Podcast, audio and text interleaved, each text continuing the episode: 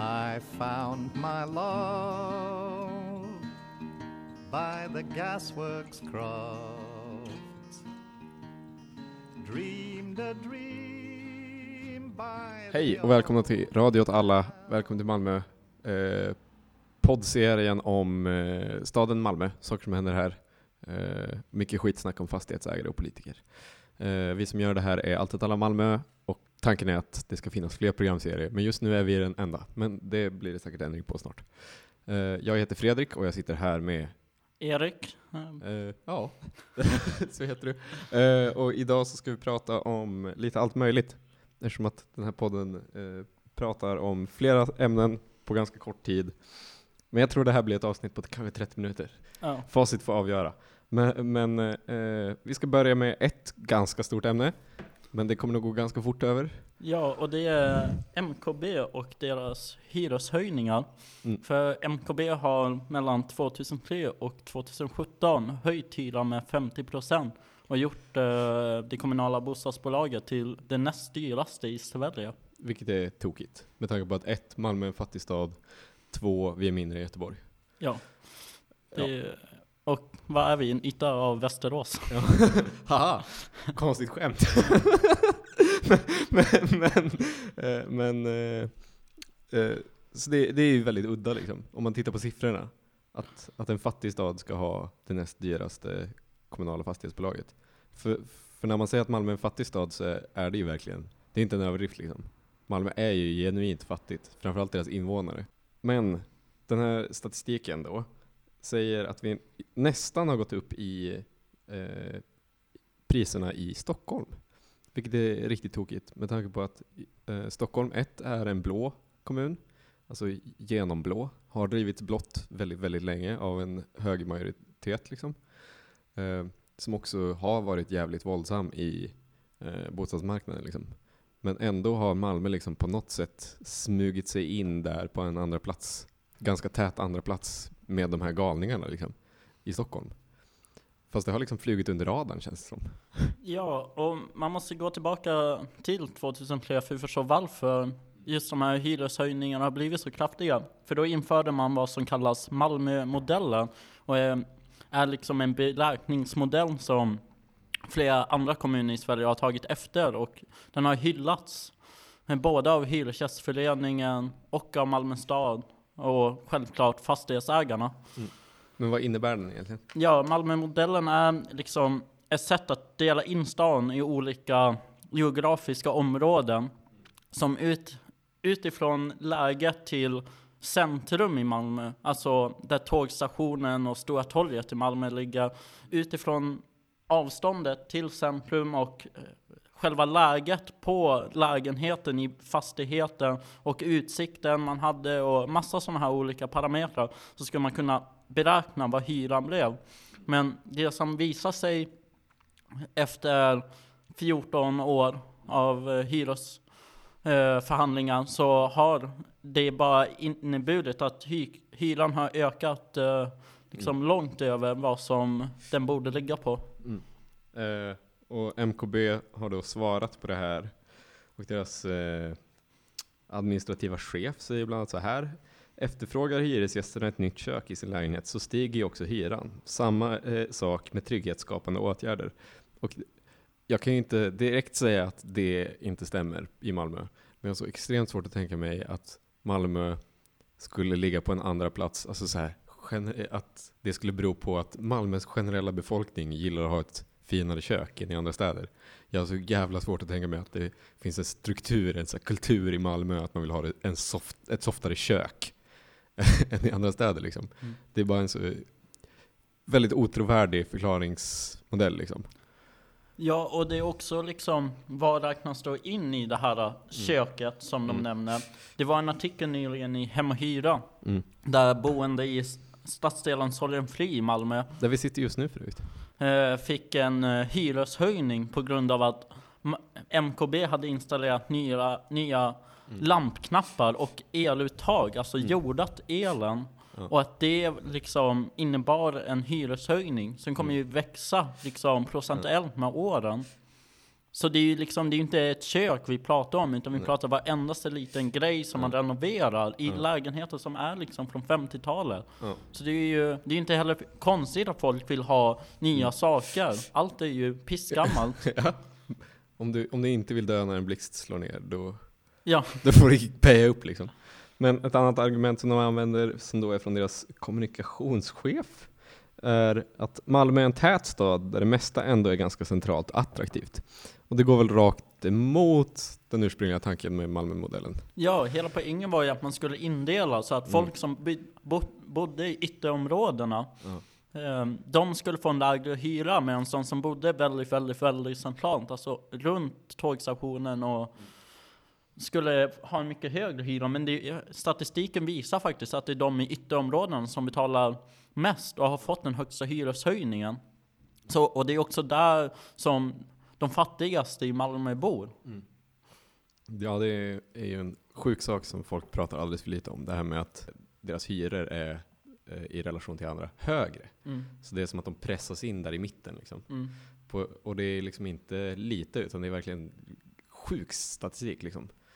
Hur, hur lite folk tvingas leva på. Mm. Och återigen, det är MKB det här handlar om. Det är liksom ett så kommunalt fastighetsbolag som brukar kalla sig själv för en allmännytta. Och det är inte enbart eh, hyrorna, utan i Malmö så har man också en eh, bostadskö som Mm. man betalar eh, 300 kronor till varje Ja. år. Och på den här bostadskön får de in liksom mångmiljonbelopp Ja. som liksom bara pumpas in i bolaget. Så det finns som ingen anledning för att de ska faktiskt öka de här hyrorna så mycket. Har vi något mer att säga om det? Om MKB-grejen? Nej, utan vi kommer väl få följa upp det allt eftersom. Det är som att vi allt det här avsnittet är typ bara att vi pratar om saker vi pratat om innan. Vi har ju verkligen börjat bara bli följetongsgrej. För det händer massa saker i den här stan. Men, det, men alla sitter ihop med saker som hänt innan. Och med det så går vi vidare till Victoria Park. som, som vi pratade om i förra avsnittet. Då Victoria Park som då är en stor fastighetsägare i Malmö. Eh, som började med att ha ett gated community för pensionärer i Limhamn. i Limhamn. Eh, men som nu bara eh, är en helt vanlig fastighetsägare som är så här lite under medel i hur soft den är. Alltså, det är väl en helt vanlig dålig hyresvärd liksom. Ja, Inte, det, det är inte den här uh, liksom skumraska hyresvärden. Nej. Så, eh, utan det är ändå lite mer professionellt. Ja. Men det är fortfarande att de försöker kräma ut så mycket pengar som Ja. det går. Men, men förra avsnittet så pratade vi om att de eh, hade fått ett bud från ett amerikanskt, eh, en amerikansk fond, Som vill- Star, Starwood Capital. ah, Starwood Capital, som ville köpa upp dem för att tjäna cash liksom. Men nu har det ändrats, eller det, det kanske står kvar, men nu finns det ett nytt bud från ett tyskt bolag. För att eh, eh, somliga kanske minns att jag en gång i ett avsnitt hade en spaning om att det alltid är tyskar som köper saker i den här stan. Och det bara fortsätter. Jag tänker att det också håller på att bli värre och värre. Det är fler och fler tyska företag i den här stan. Ja, och Victoria Park, eh, upp, eller deras eh, aktieägare uppmanades att ta Mm, ja. detta budet. Eh, det bolag som ska ha lagt det här budet är alltså Vonovia eh, genom sitt dotterbolag Deutsche Annington Acquisition Holding.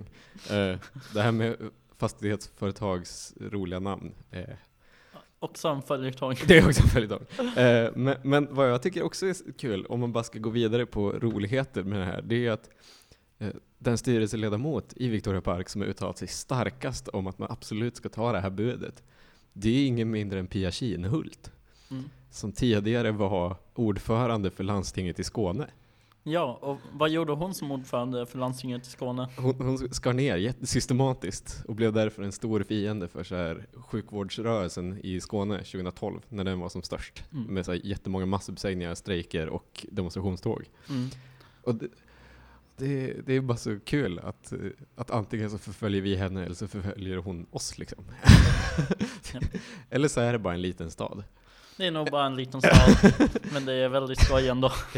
Eh, men, eh, men vad det här kan betyda, det kan man inte veta riktigt. Men eh, mer än att eh, det förflyttar ännu mer makt längre bort från oss som bor i den här stan och att det flyttar ännu mer makt till eh, en ytterligare eh, vad ska man säga, en ytterligare aktör som bara vill tjäna cash på, fast, på hyresgäster. Det gillar man ju inte. Nej. Det, rent spontant så gillar inte jag när jag blir utsugen av tyskar. Nej, det är ju väldigt tråkigt. Det är min magreaktion.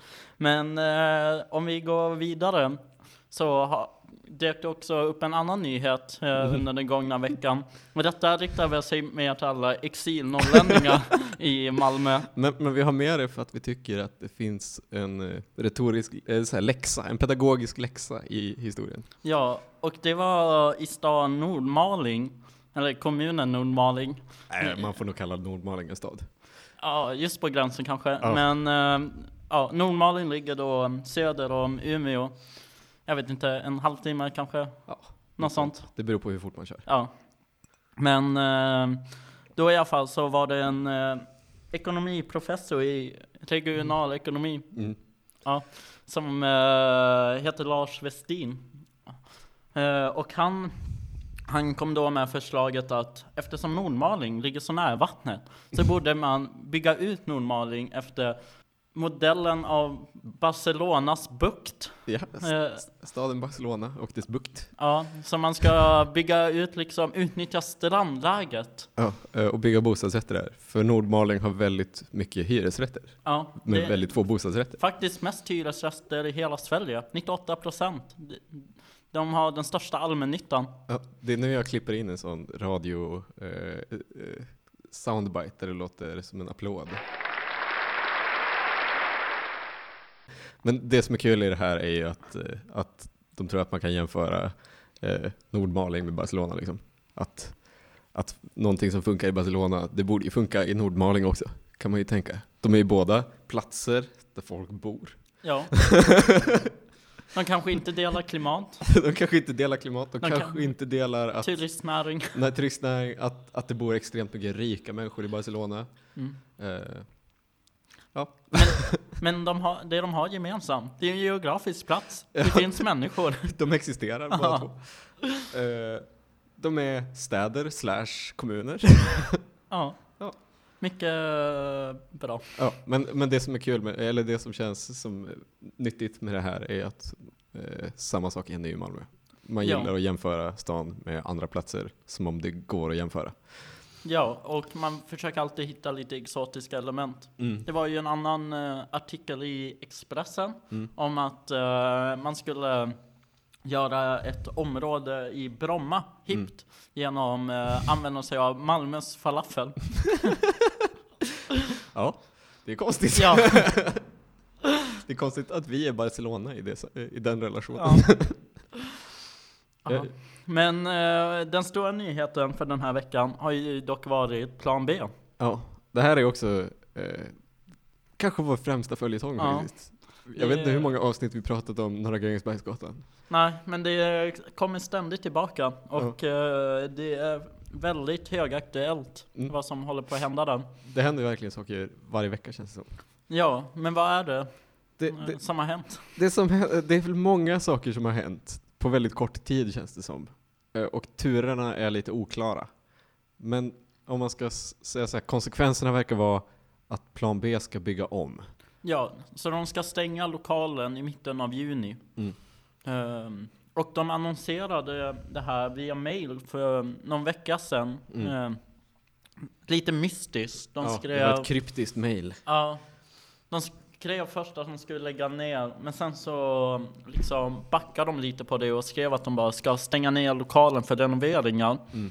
Och sen så, några dagar senare, så la Sydsvenskan ut en artikel. Mm. En Där- jävligt lång artikel. Ja, där de gick igenom turerna ända från 2008 Mm. när eh, Plan Bs grundare, Mm. eh, Carlo M- M. Han är väl Ja. någon slags offentlig person med, så man Ja. kan ju nämna honom.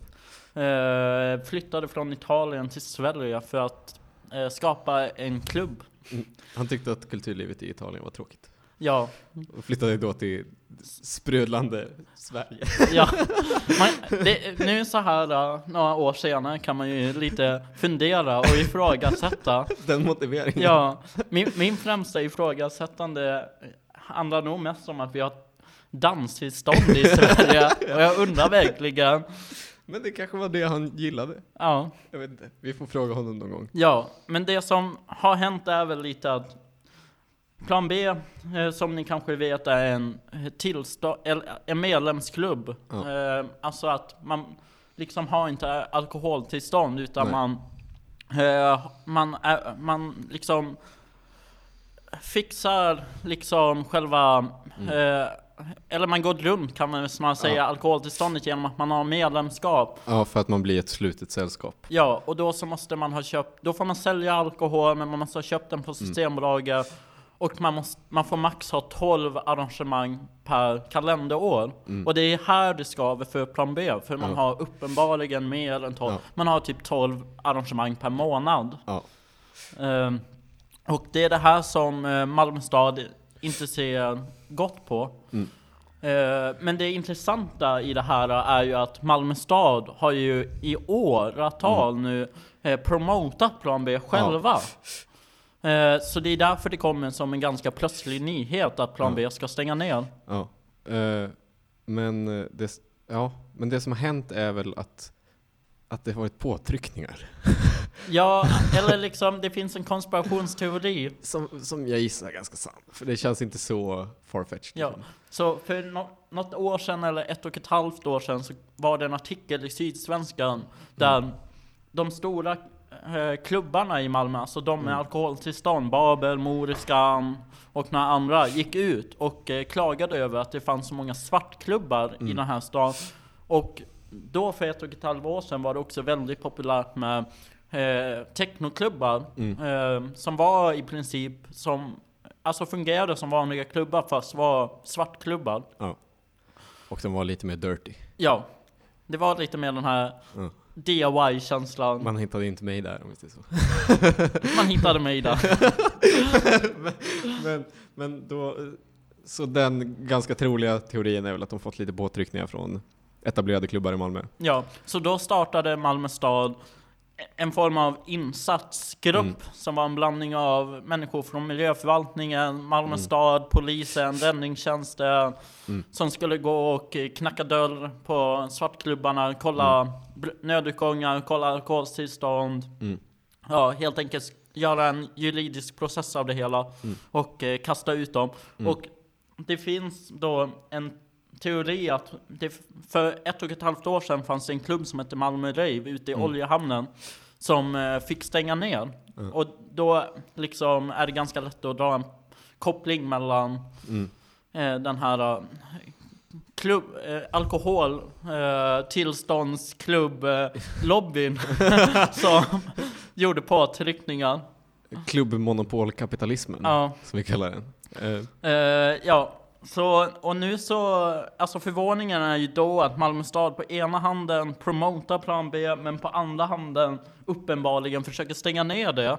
Och varför detta är intressant är ju också att plan B ligger på här Grängesbergsgatan som Ja. Malmö stad i flera år har försökt eh, liksom revitalisera. Ja, revitalisera så att den ska kunna gentrifiera den delen av Sofielund och liksom bli en form av hipp och eh, kulturell gata. För att citera Malmö stad, Malmös coolaste gata. ja, och det har man gjort och mycket med hjälp av BD Sofielund, man har använt sig av arkitektfilmer och man har också skapat Norra Grängesbergsfestivalen NGBG. Ja, som har varit liksom en endagsfestival med inom situation underground-kultur. Oh yeah. Vi har, vi har ju pratat om det här hundra gånger. Ja, och vi ska inte gå in mer på det. Eh, men det som eh, eh, då liksom kan, ja, men frågan är då, vad kan komma ut av Mm. plan B? Vad kan liksom hända i framtiden? För nu så ska man stänga ner och ha det Mm. Stängt till hösten. Och eh, i den långa artikeln som Sydsvenskan skrev för Mm. eh, några, någon vecka sedan, då så i slutet på den artikeln så nämner Plan B att de ska liksom eh, börja jobba med sin fastighetsägare, Ja. Alltså E-room, ja, som ägs av Cavermore. som också är någon slags offentlig person nu. Han är någon slags kändis. Eller så Ja, här, men han har blivit mycket kändis med Malmö stad. Ja. Han och BD Sofielund har åkt till eh, liksom så här inspirationsresor i Lissabon, kollat eh, på olika gentrifierade områden. Gamla i- industrikvarter Ja. som nu är hippa. liksom kilat runt där, troligen på bekostnad av Malmö stad, skattepengar. Ja. Ja, det är mycket sånt där skit. Eh, Men då i alla fall så, vad är då framtiden? Och då så, plan B skriver att de liksom inte vill ha alkoholtillstånd. För måste de ha alkoholtillstånd måste de ha väktare, de måste ha liksom utbildad personal, de måste helt enkelt följa en massa olika lagar och de måste också liksom kunna visa att de tar ett mycket större ansvar Ja. rent lagmässigt. Ja. Eh, och det är, ja, så om de inte ska göra den eh, liksom grejen, vad kan de då göra? Jo, de skulle kunna fortsätta som liksom en medlemsklubb. Ja. Men problemet är ju då att de får ju bara ha 12 arrangemang per år. Ja. Vilket blir ju typ ett i månaden. Ja. Eh, Det går man inte runt på liksom. Nej, och eh, det enda sättet de skulle kunna undvika det är om Malmö stad återigen ser mellan fingrarna.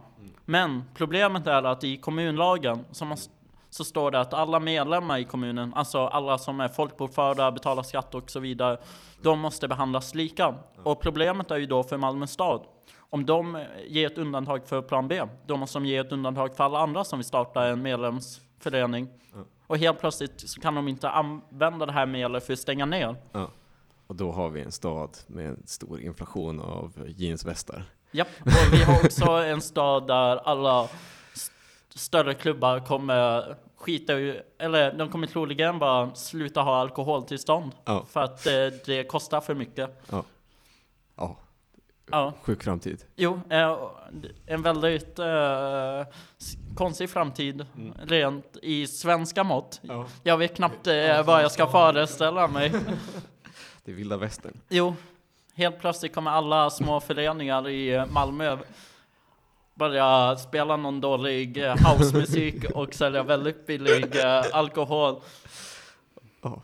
Men, men en annan möjlig, ett annat möjligt resultat av det här var ju vad vi pratade om innan. Mitt favoritmöjliga scenario ju, som är att eh, plan B går igenom den här renoveringen men blir så här shabby chic-klubb. Eh, fast ännu hellre att de som styr plan B flyttar ut, Babel eller någon annan stor klubb köper upp eller börjar hyra lokalen liksom. Eller kanske bara köper upp den av e- Euroom, börjar bedriva en så en, en vit klubb med svart klubbs-feeling. Yep. Att det är så, ja, att man liksom hippifierar det. ja, Att det blir en grej att man bara får köpa äcklig öl. Och att det är så här, vi renoverar inte den här lokalen, Mm. det ska vara äckligt. Mm. Man köper en blaskig tubar, Ja, man lyssnar på lite eh, skränig eh, rockmusik, nice. man hänger i en källare på Norra Grängesberg. Ja, och att det finns karaoke, men det, det känns inte som att det är riktig karaoke. Det, det är någonting fel med karaoken. Men man kan i alla fall köpa en kalifornisk burrito Ja, precis. på uteserveringen. Ja, Där det finns en food court-stånd. och, man, och man kan sitta på bildäck. Ja, och lastpallar. Ja, även om man egentligen vill sitta på en stol liksom. Jo, Men man vet ju att det är coolare. ja. Men, men eh, bortom möjliga scenarion så tycker jag att det finns en, en viktig kritik. Även om vi i den här podden inte gör det så mycket. Vi gör inte så mycket kritik, vi raljerar mest. Eh, styrka och svaghet. Eh, men, men att det är... Att det här är ju liksom vad gentrifiering är. eh, om man vill titta på det så kulturellt, eller vad man ska säga. Att, att någon gör någonting som står utom eh, någon form av kontroll som är lite hippt, lite coolt, folk gillar det. Och sen inhägnas det av kontroll för att ett, man måste ha lagar som upprätthålls. Två, kapital måste få vara kapital liksom. Alltså kommunen måste kunna gentrifiera Norra Grängesbergsgatan liksom. Och det kan de inte göra om det fortsätter att vara typ ett halvt legalt område. Och det är inte bra för de andra klubbarna om det finns undantagstillstånd för svartklubbar liksom. Och det är bara så här, det här är bara ty, så här textboksexempel, jag kommer ju referera till det här i några år. Ja, och, men det är ju liksom en tydlig motsättning mellan liksom det kapitalet som eh, förlitar sig på att de har liksom en monopol, på att de är de klubbarna med alkoholtillstånd, de som får sälja alkohol, eh, men samtidigt bedriva musikverksamhet. Och den delen av kapitalet som vill ha liksom eh, en mer friare liksom de som kan tjäna på att de andra har alkoholtillstånd helt enkelt. För folk vill, är mer benägna att gå till ställen som känns lite mer fria. Där, man, där det känns lite mer, där det är en lite mer kontinental. Nu, nu sa vi folk, men, men vad vi menar är folk som oss. ja, Lite sliriga människor liksom. ja, vi är ju den härliga målgruppen. ja, med någon slags vänsteridentitet Ja. liksom. Som ser sig som lite, lite tuffare, Jo. lite annorlunda. Men, det är, men min personliga take på plan B, det är ju att jag stör mig så mycket på deras, ja men en naivitet. För det är också i samband med allt det som har hänt den senaste veckan, med alla utspel och alla artiklar, så är det som att de har försökt skapa lite en eh, liksom DIY-kampanj mot Malmö stad. Alltså Ja. de själva har liksom slickat Malmö stads röv så mycket de senaste åren för att försöka vara kvar och nu försöker starta en kampanj mot Ja. dem. Och det är någonstans jag bara är så frustrerad att de inte kan se. Alltså jag själv är väl kanske inte världens förespråkare av alkoholtillstånd. Det hade varit lite skoj om det fanns lite mer friare tyglar. Ja. Men det är som att jag ändå stör mig, alltså jag bara stör mig så mycket på deras na- naivitet. Ja, att, Kring det de, här. att de gick in i Norra Grängesbergsfestivalen och var så... Eh, det Det finns ingen gentrifiering. Nej, och sen typ tog tillbaks det fast det var väldigt kryptiskt. Ja, Och släppte någon slags kryptisk tröja. ja, Och sen nu det här.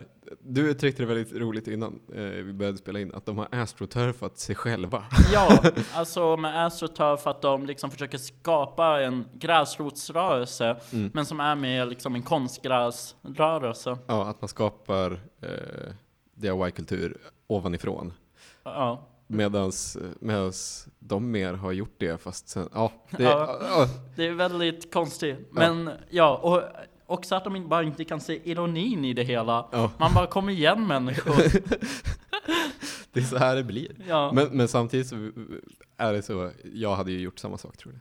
Som de har gjort. Ja, ja, ja, alltså jag menar, jag, jag gillar ju gå till sådana här ställen. Jag kommer Ja. ju gå till plan B, jag kommer gå till Ja. andra ställen som är som svartklubbar. Men man bara, ja, det här är ett land med danstillstånd. Vad tror ni kommer hända? Eh, vi säger väl som vi har sagt i andra poddar, att man ska liksom inte samarbeta med kommunen om, om, man, vä- om man tittar fem år i framtiden och man ser oj, vi kommer clasha med kommunen. Då kanske man inte ska samarbeta med kommunen. Inte så mycket för att eh, det är inte real, utan för att det, här, det kommer inte hjälpa en. Nej, Det är bara dumt liksom. Man, man spikar, så här, spikar en spik i sin egen grav. Liksom. ja. Sossarna, århundradets backstabbers. De, har, de har gjort det sedan 1917, skulle jag vilja Ja. säga. Eh, Men, eh, men ja, om vi då ska eh, komma till någon avslutande punkt i allt det här. Ja. Så ska vi nu ha vårt lilla segment som vi kallar topp tre fastighetsägarnamn. Ja, det, ja, det är en bra punkt. Ja, och det, och det är någonting som slog mig när jag- satt och läste om plan B. För E-rooms ägare, Kaveh Mm. han är inte ägare enbart av E-room, utan en massa andra fastighetsbolag. Eh, och ett av de fastighetsbolagen heter Feferoni Invest. Och det är alltså plats, eh, plats ett. Ja, Feferoni Invest. Bara. mycket malmöitiskt. Det är väldigt konstigt. ja, väldigt konstigt, Men- väldigt Malmö. Väldigt coolt. Ja. Jag Eh, vill bo hos Feferoni Invest. Och plats nummer två, det är faktiskt två eh, fastighetsägare som står på den platsen. Dels är det A Invest och Konsult. Och sen är det också Carlssons Europeiska Konsult AB. A, Mycket eh, A konstiga. Invest Konsult. ja, Det är väldigt konstigt. ja, väldigt... eh, Vad betyder A? Ja men jag tror att man bara behövde ett namn och bara, vad ska vi kalla det, vad ska vi kalla det? Ah, och sen man bara, ja men A. Nästa bolag blir nog B. Och nummer tre på listan ligger Brage Hems fastighetsägare. Och det är ett bolag som ägs av ett gäng antroposofer i Järna. Vad är antroposofer? Vi måste förklara vad en antroposof är. Antroposof är någon religiös tjejsan. Jag Ja men det är någon hippie-grej liksom. Ja, ja men med Syssla med lite, någonting hippie. och lite religiösa inslag i det Lite hela. Waldorf, lite Ja. färg. Biodynamiska produkter, typ. Ja, ja. Men i alla fall, så tänk att ni är ett antroposofgäng utanför Järna. Ni äger ett företag som heter Salt och Kvarn som gör jättemycket så här uh, biodynamiska mjöler och fröer och allt den skiten. Tjänar jävligt bra cash. Ja, alltså typ runt 300 miljoner på. Ni i alla fall, ni har eh, liksom en idétorka, ni bara mm, vi vill göra något annat. Vi vill ha ett litet sidoprojekt och ni bara ja ah, men det här, den här eh, snubben Brage, den här mytologiska figuren, ja men vi borde göra någonting för honom. Så ni bara, oh vi borde köpa fastigheter i hans ära kanske, jag vet inte. Så ni eh, hittar två fastigheter, en i Malmö på Seved och en i Skellefteå som ligger på gatan, Bragegatan. Och det är allt. Det är faktiskt allt de har gjort. Det är liksom, man bara, Men varför? vad heter de? Vad heter de? Bragehem Fastigheten. Ja, det är så bra. Ja, det är underbart.